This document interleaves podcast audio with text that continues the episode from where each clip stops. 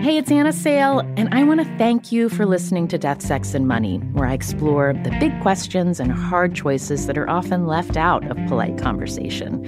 You can hear new episodes ad free every week on Amazon Music, where you can find Death, Sex, and Money and all of your slate favorites without the ads. I want to thank you for listening and for all your support as we at Death, Sex, and Money have made our move to Slate.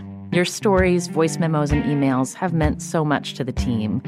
As part of this transition, there's a new way to support our show financially at Slate, our new home, and you'll get something special in return.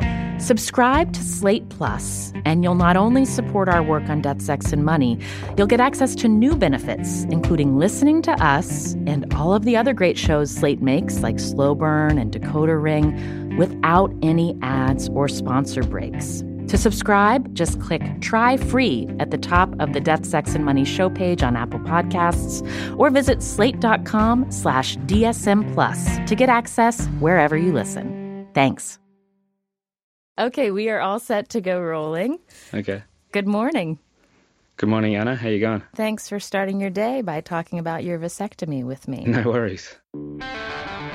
This is Death, Sex, and Money. I'm not afraid of death. The show from WNYC about the things we think about a lot We all have ways of coping. I use sex and awesomeness. and need to talk about more. Let's talk about the money. I'm Anna Sale. Money! G'day, Dr. Snip. G'day. This is Clint Greagen and his doctor, Nick Demediuk, who really goes by the name Dr. Snip. I can still feel stuff down there. Does that mean I haven't had uh, had the injection yet? No anesthetic. Clint Greagen is laying on his back, getting a vasectomy. Yeah, small little jab. Yeah, I feel it. And he recorded it on his iPhone, only filming though from the waist up. So what's going on down there now?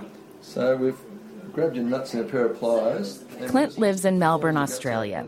He's a 40 year old stay at home dad and a writer with a blog called Reservoir Dad. G'day, I'm Reservoir Dad, an Aussie dad blogger. In the past, I feared becoming one of the world's commonalities. A 40 ish dad living in a suburban home with wife and kids, waking up, eating Doritos, falling asleep. My blog is a doorway into my brain case, and even though I'll admit to it being a strange and sometimes confronting place, I make a point of allowing everyone in. He really does let everyone in, even into his outpatient medical procedures. Clint is bald and broad shouldered. He clearly lifts weights and carries around a lot of kids. Uh, I've got four boys Archie, Lewis, Tyson, and Mackie. Now their oldest son is nine. The fourth, Mackie, is two and a half. So they're young young boys. It was during the last pregnancy that Clint and his wife agreed that would be it. Birth control always has seemed like a team decision to me, so it just seemed like it was my turn to have just a little bit of trauma inflicted upon me. Still, it took a while for Clint to get comfortable with the idea. He recounted one conversation with his wife, Reservoir Mom, on his blog. He tried to get out of the vasectomy by offering other options. I'm not sure I can go through with that anymore.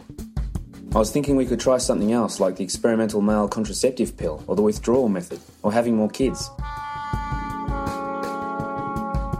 Hmm, nah, Reservoir Mum says, patting her tummy. I think this will be our last. This is typical. Men get a little nervous before a vasectomy. In the US, the most popular form of birth control is the pill, according to CDC numbers released last year. But right behind the pill in popularity is female sterilization, procedures like women getting their tubes tied. It's a more common form of contraception than condoms, even. The number of women who rely on their male partners getting a vasectomy is much less, even though urologists say vasectomies are simpler, faster, safer, and less expensive than sterilization surgeries on women. So, when you know you're done, how do couples decide who's in charge of preventing pregnancy? To answer that question, I turned to the guy who posted his vasectomy on YouTube. We wanted to get a vasectomy so that we could have frequent sex without worrying about having another baby. Um, or, you know, condoms, have a good sex life, I guess. Who first brought it up? Do you remember? I'm not sure, to tell you the truth. I think we it sort of just came up in general conversation. Then it was probably Tanya that kept bringing it up consistently after that. so uh, eventually, I did put it off. Like the two biggest things I worried about was all the inspections that had to go on with my genitals in front of other people, and the second thing was actually having, you know, my genitals pierced by sharp objects. But um, it was probably about two years after we first brought it up before I actually got into gear and got the job done. So they decided together. And then two years passed. It's crazy, isn't it? The biggest thing was definitely just that queasiness I had. It's really wuss baggish. And and your wife brings it up occasionally. Yeah. When would she bring it up? Um, you know, I might be taking Tyson to an appointment at the doctor. She said, "Why don't you um, make a double appointment and get the uh, vasectomy thing rolling?" Or because um, we were living with our in-laws for a year while our house was being built, I often got uh, a few sort of sly comments from my mother-in-law as well. it was kind of good comedy fodder. There is no way to avoid the truth. Despite the dozens of well wishers who have emailed and Facebooked and tweeted recently to ensure me that the vasectomy is a very simple procedure that goes really quick and is not really painful at all, I am shit scared.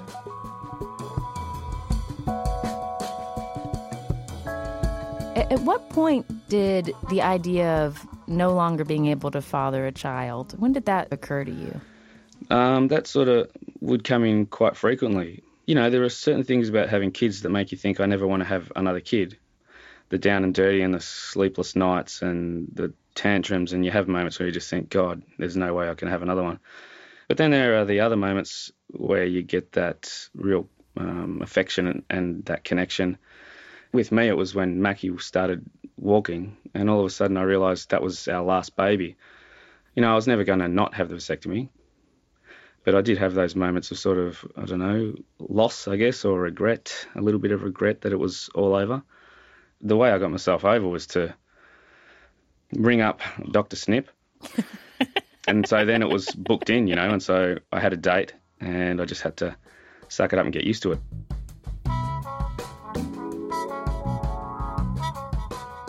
I flicked through his website and noticed the slogan, No Scalpel Surgery.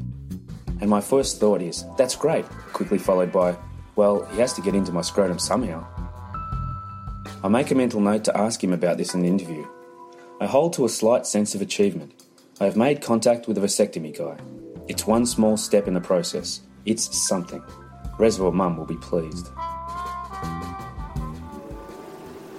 What's your tube there? With the no scalpel technique that Dr. Snip uses, instead of an incision, there's a small puncture with a special instrument that's just big enough to pull out the vas deferens tube to cut it. Cut in half at the moment. And so now you're tying up the, the cut ends? Tying the top end. Yep. No matter the style, the idea is to cut off the supply of sperm into semen in the testicle. With the help of his nurse Susan, Dr. Snip does two tubes on two sides with two snips. Oh shit, there's two sides? Two sides, yep. Two tubes. So after vasectomy, men can still come, just without sperm. Having worked on so many testicles in your time, has this changed the way you look at the human body a little bit? No. I mean, I was just thinking, isn't it weird? We're just a bunch of tubes that carry hormones and chemicals all over the place, and you can just go in and cut a bit. You still see a human as a human? Yeah. These are real testicles that belong to a person? no, you're still a person. Oh, that's good. While all this was happening to Clint, his two youngest boys were in the waiting room. Remember, Clint's a stay at home dad. He couldn't find a sitter, so a receptionist named Jane looked after them. Poor Jane. I don't think she's ever done that before. No, she has. Has she? Yeah. Oh, that's yeah, good. She's a good babysitter. What'd you tell your boys? Oh, that, well, Tyson was only three and Mackie was what, one. So I didn't really need to explain too much to them. They got, um, except for halfway through when uh, Mackie just wouldn't stop crying. So they brought him up while they were prepping me for surgery and actually put Mackie on my chest to keep him calm for a little bit before the surgery started. So yeah, that was as close as I've got to um, knowing what a woman goes through on the birthing table because I was there completely naked, having my genitals manipulated by doctors and I had a screaming baby on my chest. So I kind of get it. Not quite, but I kind of get it. Not quite, yeah. It's a vulnerable feeling. From start to finish, Clint Greagen's vasectomy took about 20 minutes. I walked out back to the car myself, put the kids in, drove all the way home with my legs open a little bit, wider than they usually do when I drive. And when I got home, I was doing the housework and vacuuming and everything and hardly felt anything apart from a little bit of sensitivity where the puncture wound was for a, a couple of weeks. So it was amazing, really. Coming up, how a vasectomy was nothing compared to adjusting to life as a stay at home dad. We're still collecting your stories about love and money. Are you with someone who handles money totally differently than you do? Have you been with somebody that dealt with money in a way that eventually drove you apart? Tell us these stories. And I'm also interested in how your family backgrounds have driven your decision making about money and how you've managed it or not. Like in Heidi Reinberg's case. My mother comes from the school that you don't talk about money. My big brother's the only one who's allowed to know how much money there is. Like, she will not talk about it. You do not talk about money. So, if you don't talk about money in my family, you certainly don't talk about lack of money. You can write us with your stories at deathsexmoney at wnyc.org. You can also record yourself. If you've got a smartphone, just use the voice memo app Record a few minutes and then email it directly to deathsexmoney at wnyc.org. In the next episode, sex advice columnist Dan Savage shares what he and his husband fight about most. I own three pairs of shoes, and Terry owns 50 pairs of shoes. But we fight, this is what we fight. We don't fight about sex. We don't, you know, he could have an affair uh, and that would not be a problem for me. But we will fight when I'm home for a week, and every day that I'm home, uh, a UPS truck comes by with a package with shoes or clothes or records in it, which happens. And we have massive, huge arguments about that. Dan Savage talks to me about all the ways we avoid being honest about sex and how it's even harder to talk about money. This is Death, Sex, and Money from WNYC. I'm Anna Sale. Clint Greagen's vasectomy was a little over a year ago. It was really remarkable how easy it was. I, off the table, walking around, um, like nothing had happened really. How did it change your sex life with your wife? Um, just she can just throw me onto a bench anytime she wants now and not have to worry about it. But it's good fun. You, you know, if you take concern as much concern as you can out of it and just go, you know, do whatever role play you want, right to the very end. Freedom it's interesting you describe it as as both kind of a uh, a marker of the end of a of a passage of your life that comes with aging. Yeah. And then also this like opening up to new carefreeness that you never had before. Yeah, that's true. I mean, the only other time you sort of get that uh, freedom in sex is when you're trying to have a baby. but you know, it's a completely different experience because there's also the excitement of making a baby, and it feels a little bit different because of that. So yeah, it, it is it is like a new chapter, and with that comes uh, you know freshness and funness about it, and a bit of excitement as well. At the same as at the same time, you have to let something go. Not all men report positive experiences with vasectomies. This is surgery, so there can be complications like swelling or infection, and also regrets. After all, men have more time in their lives than women to become parents. And things change. Men who once thought they were finished may want to have another kid.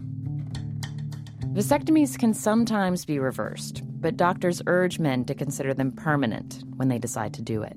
Because I have talked to men who have done that, uh, who have had the reversal once they've gone into another relationship because their next partner wanted to have a baby. Where do you talk about this with other guys? When's it come up? Um, all over the place. Like I go, I've part of a dad's group down here in Melbourne. We catch up every Friday, so that was an ongoing discussion for a long time between the group and lots of other people.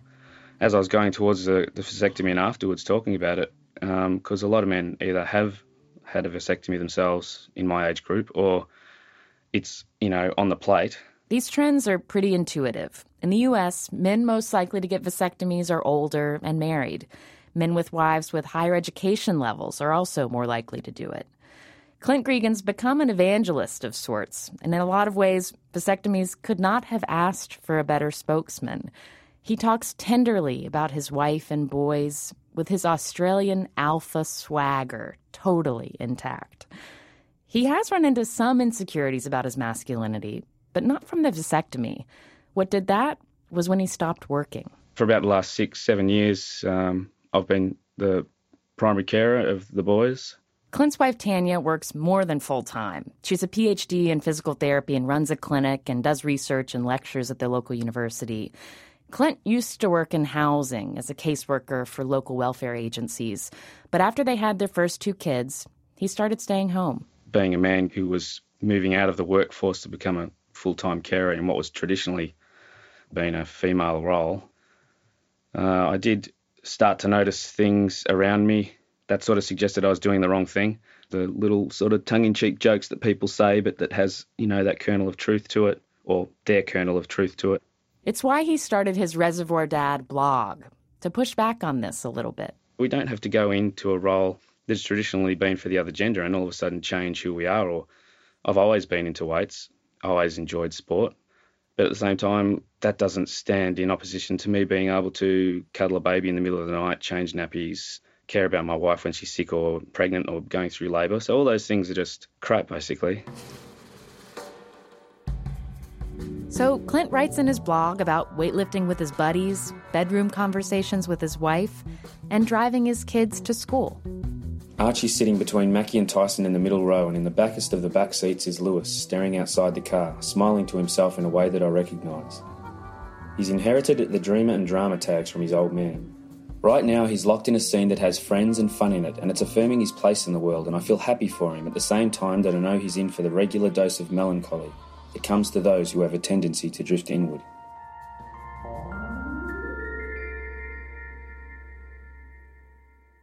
When you're in charge of the kids, though, it does make it hard to fit in that vasectomy follow up check.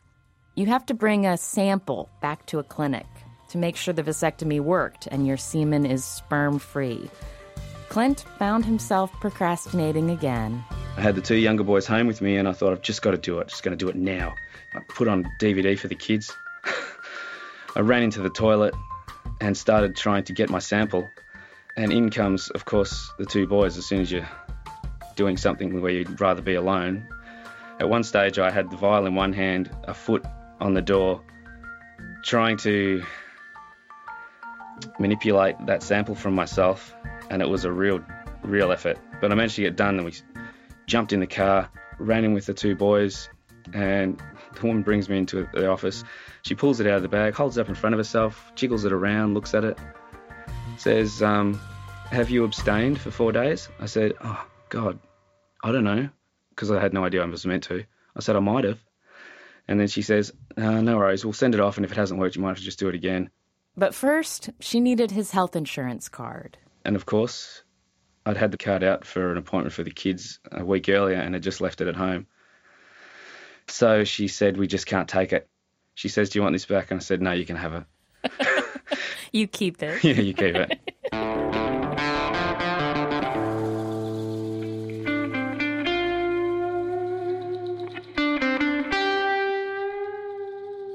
After all that, against the advice of doctors and his wife, too, Clint Greagen decided to trust that the two snips had done the job.